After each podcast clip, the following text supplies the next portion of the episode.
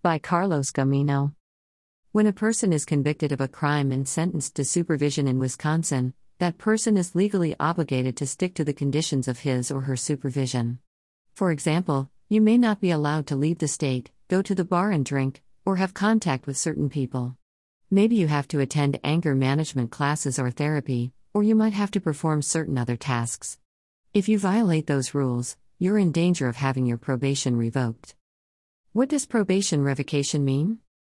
If your probation is revoked, it means you go back to court and the judge has the option of sending you to jail. Although your probation agent is supposed to consider alternatives to revoking your probation, that doesn't always happen, and in some cases, probation agents feel that sending you to jail is the best choice.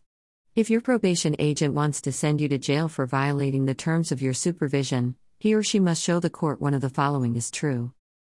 Confinement is necessary to protect the public from you committing further criminal activity.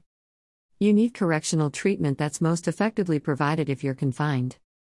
If your probation was not revoked, it would unduly depreciate the seriousness of your probation violation. Related What happens when you're on probation? Do you need a lawyer if your probation agent is trying to revoke your probation?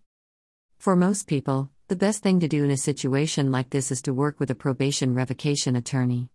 Your lawyer can go to court with you and explain the situation, and that may be absolutely necessary in your case.